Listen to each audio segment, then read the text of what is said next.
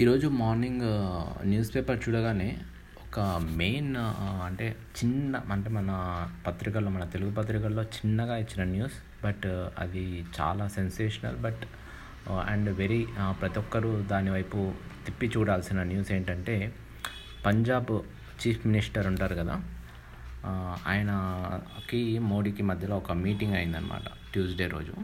So అప్పుడు ఆయన ఏమన్నారంటే ఆయన పేరు Amarinder Singh Punjab CM Amarinder Singh. So Modi government ఏం చేసిందంటే ఈ సట్లేజ్ అనే రివర్ ఈ పంజాబ్లో ఉంటుంది. తర్వాత యమునా నది తెలుసు కదా? ఆ యమునా నదికి లింక్ చేసేలా ఒక క్యానల్ని మేము నిర్మిస్తామని దానికి ప్రో ఇష్యూ కూడా ఇచ్చేసారనమాట అంటే అది నిర్మించుకోవచ్చని అనుమతులు కూడా ఇచ్చేశారు. సో దీని మీద ఆ, పంజాబ్ చీఫ్ మినిస్టర్ కోపంతో ఒకవేళ సట్లెజ్ యమునా లింక్ క్యానాల్ కనుక మీరు నిర్మిస్తే పంజాబ్ అగ్నిగుండం అవుతుంది. దేశంలో అస్థిరత మీకు ఏర్పడుతుందని ఆయన హెచ్చరించారు. అంటే ఆయన ఆగ్రహించలేదు కానీ ఆయన ఒక హెచ్చరిక మాత్రం మోడీకి గట్టిగా ఇచ్చారు. సో అసలు ఈ పంజాబ్ ఏంటి? ఈ సట్లేజ్ యమునా లింక్ ఏంటి? దీ ఈ పంజాబ్ మరియు ఈ హర్యానాల మధ్య ఈ గొడవ ఏంటి అనేది చూసుకుంటే ఇది ఇప్పుడు మనం ఇది ఒక మొదటి ఈ యుద్ధ హెచ్చరిక అని అనుకోవచ్చు. జల జగడాల జల యుద్ధాలు జరుగుతాయన్నారు కదా. ఆ జల యుద్ధాలకు ఇది ఒక మొదటి హెచ్చరిక అని అనుకోవచ్చు.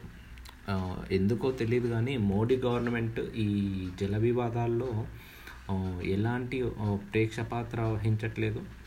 అలా అని ఒక సొల్యూషన్ దేనికి తీసుకురావట్లేదు. కొంచెం మరీ మొండిగా వితండ వితండవాదనలతో వితండ వాదనలతో మొండిగా అనుకున్న చేయాలనుకుంటున్నారు కానీ సామరస్యపూర్వకంగా కానీ నిజంగా జ జల వివాదాల్లో సామరస్యపూర్వకంగా సాధించలేము. కానీ న్యాయబద్ధమైన ఒక జస్టిస్ని మాత్రం తీసుకురాగలుగుతారు. అది కేంద్ర ప్రభుత్వం చేతిలో ఉంటుంది. ఒక వాళ్ళకి దాని ప్రకారం వెళ్ళాలంటే ఆల్రెడీ ఈ జల జగడాల విషయాల్లో ఏర్పాటు చేసినటువంటి అనేక కమిషన్లు కానీ అంతకుముందు చేసిన చట్టాలు కానీ ఒకసారి చూసుకొని దాని ప్రకారం వెళ్తే అయిపోతుంది. కానీ మనకి ఈ వాటర్ దగ్గరకు వచ్చేసరికి ప్రభుత్వాలు ఏవి ఈ న్యాయ ప్రాతిపదికల్ని ఆ రూల్స్ రెగ్యులేషన్స్ పాటించుకోరు. ఎవరికి నచ్చినట్టుగా వాళ్ళు చేస్తుంటారు అనమాట మనం ఇప్పుడు తెలంగాణ విషయంలో మనం చూస్తాం. ఎవరి ప్రాజెక్టులు వాళ్ళు కట్టుకుంటారే కానీ అవి కేంద్ర ప్రభుత్వానికి అనుమతులు తీసుకొని వాటి ప్రకారం చేసుకునే పరిస్థితులు ఉండవు. ఇది ఇప్పుడు ఈ పంజాబ్ హర్యానాకి అంటే అగ్ని ఒక రాష్ట్రం అగ్నిగుండం అయ్యేంత ఒక చిన్న క్యానల్. అంటే ఒక కాలువ నిర్మాణంలో రాష్ట్రం అగ్నిగుండం అయ్యేంత పరిస్థితి ఎందుకు వస్తుంది అనేది మనం చూసుకుంటే ఈ పంజాబ్ మరియు హర్యానా ఈ రెండు కూడా వ్యవసాయాధారితమైన రాష్ట్రాలు. అంతేకాకుండా ఇవి రాష్ట్రంలో కూడా పంజాబ్ వచ్చేసి మోస్ట్ రిచెస్ట్ స్టేట్ అనమాట అంటే అక్కడ ప్రజల్లో మీకు పేదవాళ్ళు చాలా తక్కువగా అనిపిస్తారు. మీకు పంజాబీస్ చాలామంది క్యాండా అంటే చాలా హయ్యర్ పొజిషన్లో అంటే వాళ్ళైతే వడ్డీ వ్యాపారాలు చేస్తారు వేరే ప్రాంతానికి వస్తే లేదంటే వాళ్ళు అక్కడ ఉంటే వాళ్ళ వ్యవసాయం చేసుకుంటూ ఉంటారు.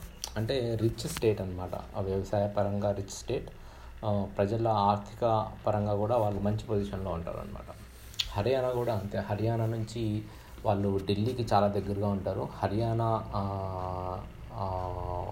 రాష్ట్రం ఏంటంటే ఢిల్లీని ప్రభావితం చేసే అంటే ఢిల్లీలో తన లాబీ తనకి చాలా గట్టిగా ఉంటుందన్నమాట హర్యానా రాష్ట్రానికి. మనం ఒకసారి ఈ పంజాబ్కి హర్యానాకి అంటే అగ్నిగుండం ఎంత గొడవ ఎందుకుందని వెళ్తే మనం ఒకసారి చరిత్రలోకి వెళ్ళాల్సి ఉంటుందన్నమాట. ఈ చరిత్రలో మనకి ఏం జరిగిందంటే దేశ విభజన. దేశ విభజన సమయంలో అప్పట్లో పంజాబ్ పాత పంజాబ్లో అది కొంచెం ఈ పాకిస్తాన్కి వెళ్ళిపోయింది. అప్పట్లో పంజాబ్ కిలో మెయిన్ సిటీ ఏదంటే లాహోర్. ఇప్పుడు కర్నూ కర్ కర్ణాటకకి మైసూర్ ఇంకా బెంగళూరు బెంగళూరు కన్నా మైసూర్ మెయిన్ సిటీ కదా. ఆ తర్వాత మనకి బరోడా గుజరాత్లో లాగా పంజాబ్కి లాహోర్ అనమాట ఎవరైనా లాహోర్కి వెళ్ళాల్సిందే పెద్ద పెద్ద యూనివర్సిటీస్ కానీ ఏమన్నా కానీ లాహోర్లో ఉంటాయి. సో విభజనలో లాహోర్ వచ్చేసి పాకిస్తాన్కి వెళ్ళిపోవడంతో అప్పట్లో జవహర్లాల్ నెహ్రూ జవహర్లాల్ నెహ్రూ గారు పంజాబ్ అంటే పంజాబ్ నుంచి వచ్చిన వాళ్ళు దేశం కోసం త్యాగం చేశారు. పంజాబ్ కూడా దేశం కోసం త్యాగం చేసింది కాబట్టి దాన్ని దృష్టిలో పెట్టుకొని పంజాబీలకి కొంచెం స్వాతంత్రం చేకూర్చేలా వాళ్ళు ఏం చేశారంటే ఒక ఆర్కిటెక్ట్ని ఆయన తీసుకొని ఆర్కిటెక్ట్ ద్వారా పంజాబ్కి ఒక కొత్త రాజధానిని అంటే మన చంద్రబాబు నాయుడు గారు అమరావతి రాజధాని నిర్మిస్తా అన్నారు కదా. ఆయన ఆయన ఓన్లీ గ్రాఫిక్స్ చూపించారు. బట్ ఈయన ఆర్కిటెక్ట్ని తీసుకొచ్చి పంజాబ్కి ఒక రాజధానిని గిఫ్ట్గా ఇచ్చారనమాట ఒక అద్భుతమైన రాజధాని దేశంలో ఎక్కడ లేని రాజధాని మీకు ఉంటుంది అని అలా నిర్మించిన రాజధాని చండీగఢ్ అనమాట సో ఆ చండీగఢ్ ఆ చండీగఢ్ ఏంటంటే అది ప్లాండ్ సిటీ అంటే దేశంలోనే అత్యంత ప్లాండ్ సిటీ. ఇప్పుడు ప్రస్తుతం కూడా దేశంలో అన్నింటికన్నా అత్యుత్తమమైన ప్లానింగ్తో ఈ వర్షాలకి ఈ వరదలతో ఉండకుండా పర్ఫెక్ట్ డ్రైన్స్ పర్ఫెక్ట్ ట్రాఫిక్కి అంటే ప్రస్తుతం ఉన్న ట్రాఫిక్కి కూడా వాళ్ళు రహదారులను విస్తరించుకోలేదు కానీ ఆ ప్లాన్ ఆ సెక్టార్స్ వైజ్గా డివైడ్ చేసుకోవడం వల్ల వాళ్ళకి అది చాలా అద్భుతంగా ఉంటుంది. మీరు ఒకసారి మీకు వీలైతే గూగుల్లో చండీగఢ్ యొక్క మ్యాప్ చూడండి మీకు. ఎంత ప్లాన్గా ఉంటుందంటే ప్రతిదీ మీకు రెక్టాంగిల్ షేప్గా లైన్స్ పెట్టి గీసినట్టుగా ఉంటుందన్నమాట. అంత పర్ఫెక్ట్గా ఉంటుంది.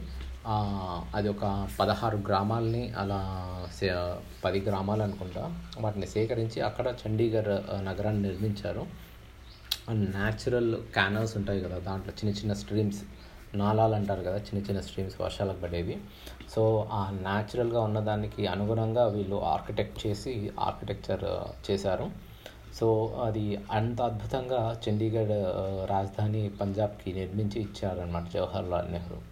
సో ఆ తర్వాత క్రమంలో ఏమైందంటే నైన్టీన్ హండ్రెడ్ సిక్స్టీ సిక్స్ ఆ టైంలో హర్యానా వచ్చేసి అది మెజారిటీ వచ్చేసి హిందూ బేస్డ్ స్టేట్ అనమాట అది. మనకి పంజాబ్ వచ్చేసరికి మోస్ట్లీ పంజాబీస్ ఉంటారు. ఓ, గురునానక్ వీరిని ఎక్కువగా వాళ్ళు పూజిస్తారు అంటే వాళ్ళు పం పంజాబీ సాంప్రదాయాలు ఉంటాయి వాళ్ళవి. హర్యానా వచ్చేసి మోస్ట్లీ హిందూ మెజారిటీ ప్లేస్ అనమాట సో వాళ్ళు ఏం చేశారంటే పంజాబ్లో మేము ఉండము పంజాబ్ నుంచి విడిపోతామని చెప్పేసి హర్యానా వాళ్ళంతా కోరడంతో వాళ్ళకి హర్యానా హర్యానాకి రాష్ట్రాన్ని ఇచ్చారు. ఇప్పుడు సేమ్ తెలంగాణ ఆంధ్రప్రదేశ్ లాగానే హర్యానాకి తెలంగాణ ఆంధ్రప్రదేశ్ చెప్పలేము. ఆంధ్రప్రదేశ్ మద్రాస్ నుంచి ఆంధ్రప్రదేశ్ ఏదైతే విడిపోయిందో అలాగే హర్యానా కూడా మనకి దాని నుంచి విడిపోయింది. సేమ్ మద్ మద్రాస్ టైంలో మద్రాస్ రాష్ట్రం నుంచి వెళ్ళినప్పుడు ఆంధ్రప్రదేశ్కి ఉన్న ప్రాబ్లమే ఏంటంటే మద్రాస్ మాకు రాజధాని కావాలని హర్యానా వాళ్ళు కూడా మాకు రాజధాని కావాలి అని అన్నారు.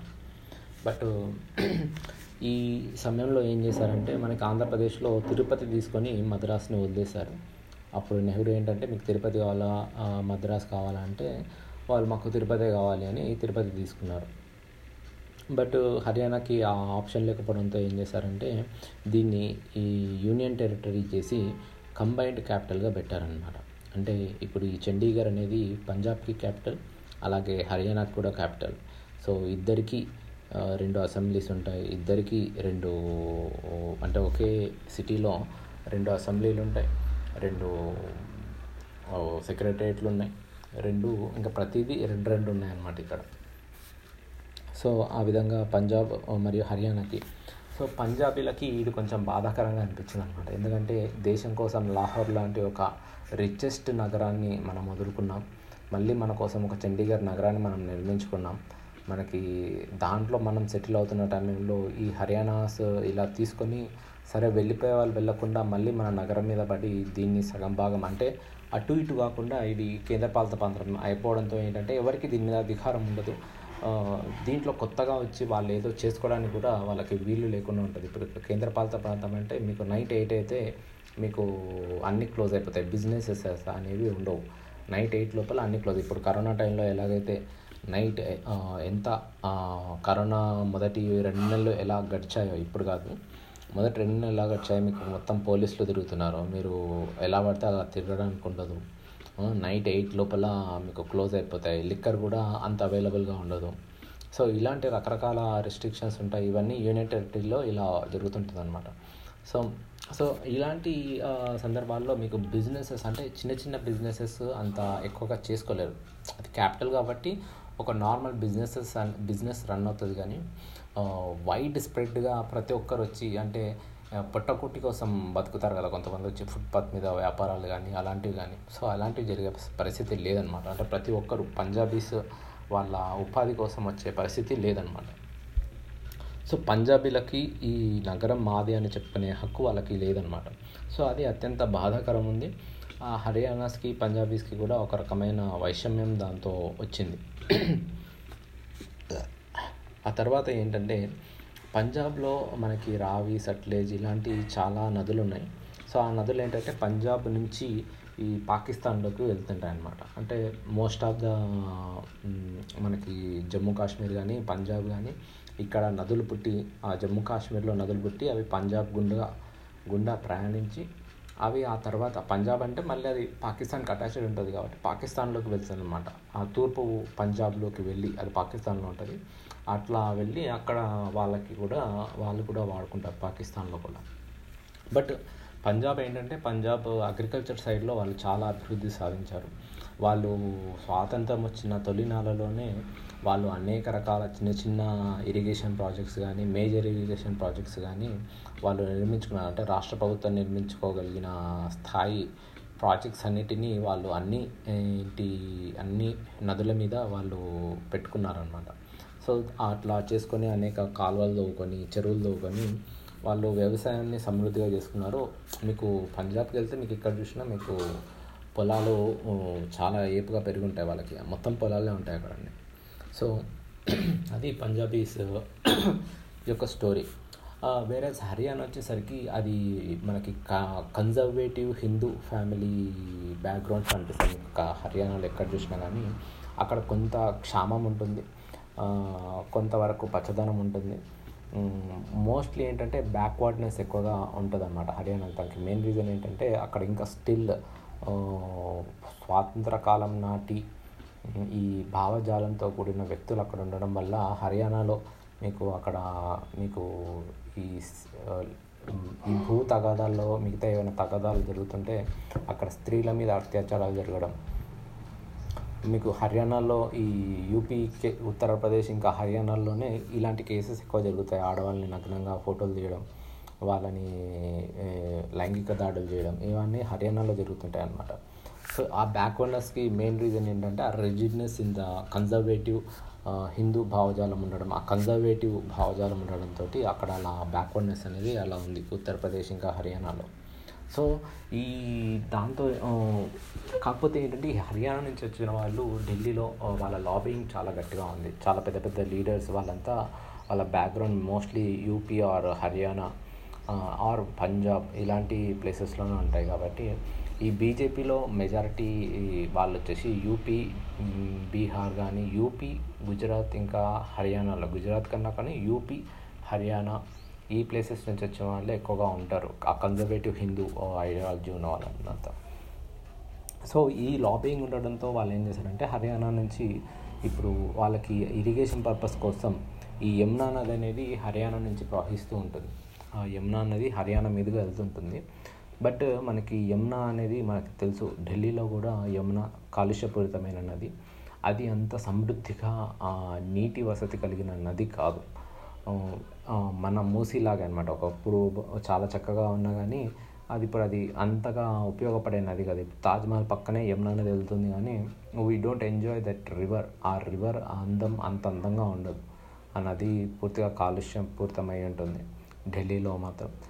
ఇటు హర్యానాలో కూడా అంత బ్యూటిఫుల్గా అంత ఫ్రూట్ఫుల్ వాటర్ సఫిషియంట్ వాటర్ ఆ యమునా నది వీళ్ళకి ఇవ్వట్లేదు అనమాట సో దానికోసం వాళ్ళు ప్రపోజల్ ఏంటంటే ఈ సట్లెజ్ నది ఏదైతే ఉందో దాంట్లో సమృద్ధిగా నీరు ఉంది కాబట్టి ఆ నీటిని కొంత ఈ యమునా నదికి మనం తరలిస్తే ఆ యమునా నది ద్వారా ఈ హర్యానాలో వాటర్ వస్తుంది.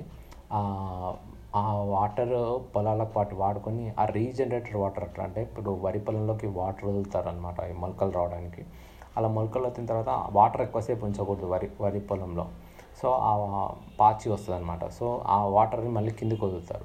దాన్నే రీజనరేటర్ వాటర్ అంటారు. అంటే ఆ పాత నీటిని బయటకు పంపించేసి మళ్ళీ కొత్తగా వాటర్ని వరి పొలంలోకి ఉంటాయి.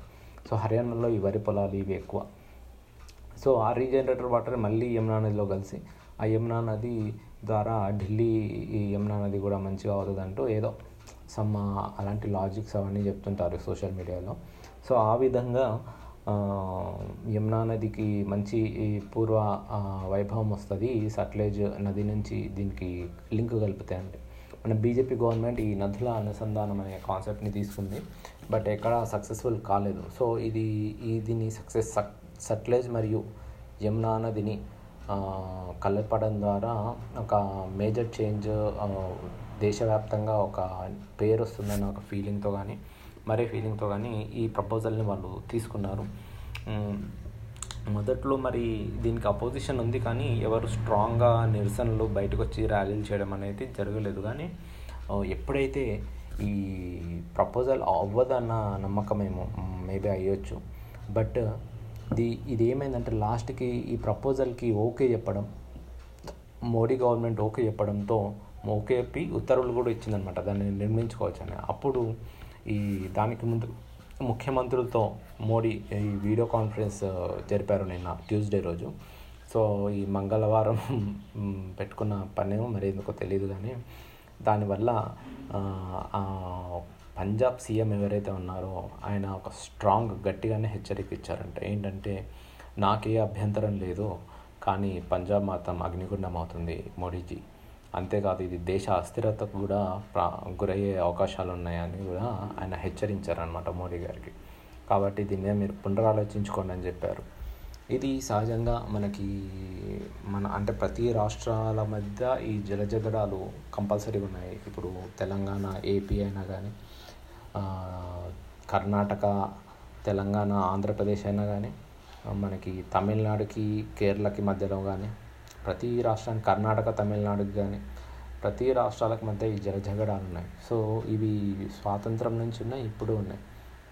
సో దీంట్లో కేంద్ర ప్రభుత్వం తగినంతగా జోక్యం చేసుకో అంటే కేంద్ర ప్రభుత్వం అప్పుడు ఇప్పుడు పెద్దగా తను పెద్ద ప్రేక్ష ప్రేక్షక పాత్ర వహించడం తప్ప పెద్దన్న పాత్ర తీసుకొని అది క్లియర్ చేసింది ఏం లేదు. అంటే maybe that is the reason ఏంటంటే వీళ్ళు ఒక నిర్ణయం తీసుకుంటే అది కంపల్సరీ ఒక ఏమంటారు ఈ దాన్ని ఏమంటారంటే అంతర్యుద్ధానికి దారితీసే పరిస్థితులు ఉంటాయి. అప్పుడు ఇంకా అస్థిరత ఎక్కువ కదా. స్వాతంత్రం తొలినాళ్ళలో అస్థిరత ఎక్కువ కాబట్టి ఈ అంతర్యుద్ధాలు ఇవన్నీ జరిగే సమస్యలు ఉంటాయి కాబట్టి వాళ్ళు ఈ నదుల జోడికి ఈ దేశం వెళ్ళలేదు. నదులపై హక్కులని రాష్ట్రాలకే ఇచ్చాయన్నమాట. సో కేంద్రం వీలైనంతగా అది ప్రేక్షక పాత్రకి వహిస్తేనే మంచిది అని నా అభిప్రాయం. ఎందుకంటే వాళ్ళు ఎలాంటి జస్టిస్ అయితే వాళ్ళు చేయలేకపోతున్నారు. యాక్చువల్గా వాళ్ళు జస్టిస్ చేయాలనుకుంటే ఈ వాళ్ళు ఒకసారి బుక్స్ రివైజ్ చేసి దాని ప్రకారం వాళ్ళు వెళ్తే సెట్ అయిపోతుంది. బట్ వాళ్ళు అలా చేయలేరు అనమాట వాళ్ళకి రాజకీయ కారణాలు వేరే ఇతర కారణాల చేత వాళ్ళు ఏదో ఒక సైడ్ తీసుకునే అవకాశాలు ఉంటాయి కాబట్టి ఈ ఒక రూల్ పెట్టుకుని ఆ రూల్ ప్రకారం వెళ్తే బాగుంటుంది.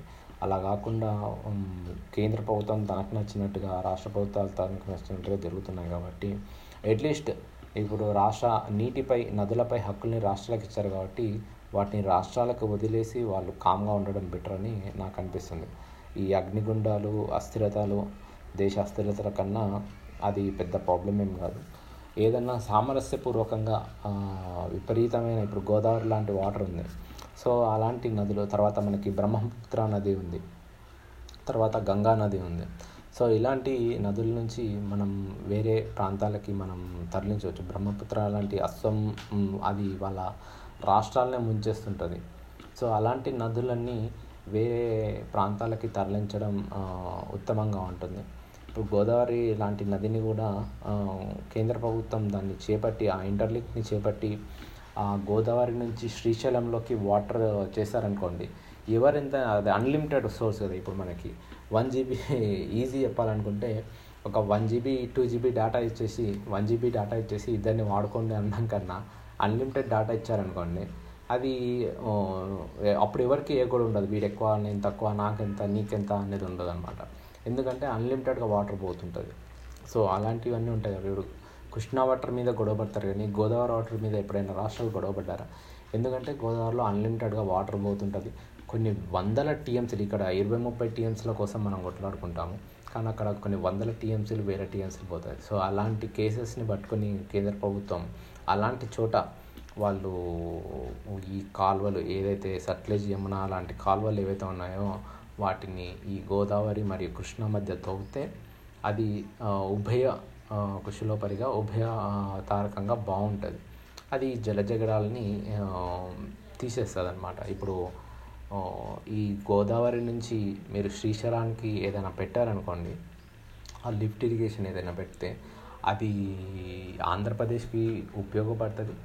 ఆంధ్రప్రదేశ్ తర్వాత తమిళనాడు కూడా అది ఉపయోగపడుతుంది. ఎందుకంటే అంత సఫిషియెంట్ వాటర్ మీకు గోదావరిలో ఉంటాయి అన్నమాట రాయల్స్ ఇప్పుడు ఎవరైనా ఎక్కువ వాటర్ వస్తే ఏ రాష్ట్రమైనా ఏం చేసుకుంటారు చెప్పండి వాటిని. ఏం చేసుకోలేదు కదా. It it it it don't want store any water so ఆ వాటర్ని కంపల్సరీగా కిందికి పంపించాలనుకుంటారు కాబట్టి తమిళనాడులోని తమిళనాడు కూడా ఆ వాటర్ని మనం పంపించవచ్చు. సో ఈ ఛాన్సెస్ అన్నీ ఉన్నాయి కాబట్టి వివాదాలకి దూరంగా ఉన్న వాటిని మనం ఏదైనా కొత్తవి చేయాలనుకుంటే వివాదాలకి దూరంగా ఉన్న వాటిని మనం చేయడం మంచిది అనమాట సో దాని ద్వారా ఏంటంటే ఆ ప్రాజెక్ట్ సక్సెస్ అవుతుంది. ఆ ప్రాజెక్ట్ సక్సెస్ అయినప్పుడు ఈ వివాదాలకి ఈ వివాదాల కారణమైన వాటిలో కూడా కొంచెం ఆలోచన చేంజ్ అయ్యే అవకాశాలు ఉంటాయి. బట్ మోడీ గారు మొండిగా వెళ్ళకుండా భిన్నత్వాన్ని ఈ రాష్ట్రాల హక్కుల్ని గౌరవించే విధంగా ఆయన వ్యవహరిస్తే దేశంలో అస్థిరత నెలకొండకుండా ఉంటుంది.